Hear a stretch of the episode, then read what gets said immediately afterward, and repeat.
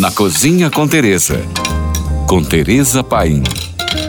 Polvo Vinagrete, rima com verão, e nosso podcast hoje é só dica boa. Compre polvo de tamanho médio, que facilita a sua vida na hora de cozinhar ele. Isso quer dizer polvo de no máximo 2 quilos. Mas lembre que polvo ao ser cozido pode perder até 70% do peso, e uma pessoa come em média 120 gramas de petisco. Leve o polvo ao fogo em uma panela funda e para cada 1 quilo de polvo coloque uma cebola média cortada em cubos e com as cascas, raízes de coentros bem lavadas, hein? 2 sementes de cardamomo, 2 cravos, 2 ímpios, 6 sementes de coentro, 6 sementes de mostardas, 2 dentes de alhos inteiros, uma cenoura em cubos e 2 rodelas de nabo. Não adicione água, pois o polvo já vai soltar bastante durante o cozimento. Tampe a panela e fogo alto. Quando o polvo estiver conseguindo ser furado com um garfo, ele está pronto. Desliga o fogo e mantenha a panela tampada até esfriar. Olha, esse caldo nunca jogue fora. Ele está bem concentrado e serve para você fazer um delicioso risoto. Basta colocar mais água e levar a ferver novamente. Vamos ao vinagrete. Você precisa agora de uma faca bem amolada para não macerar os ingredientes ao cortar.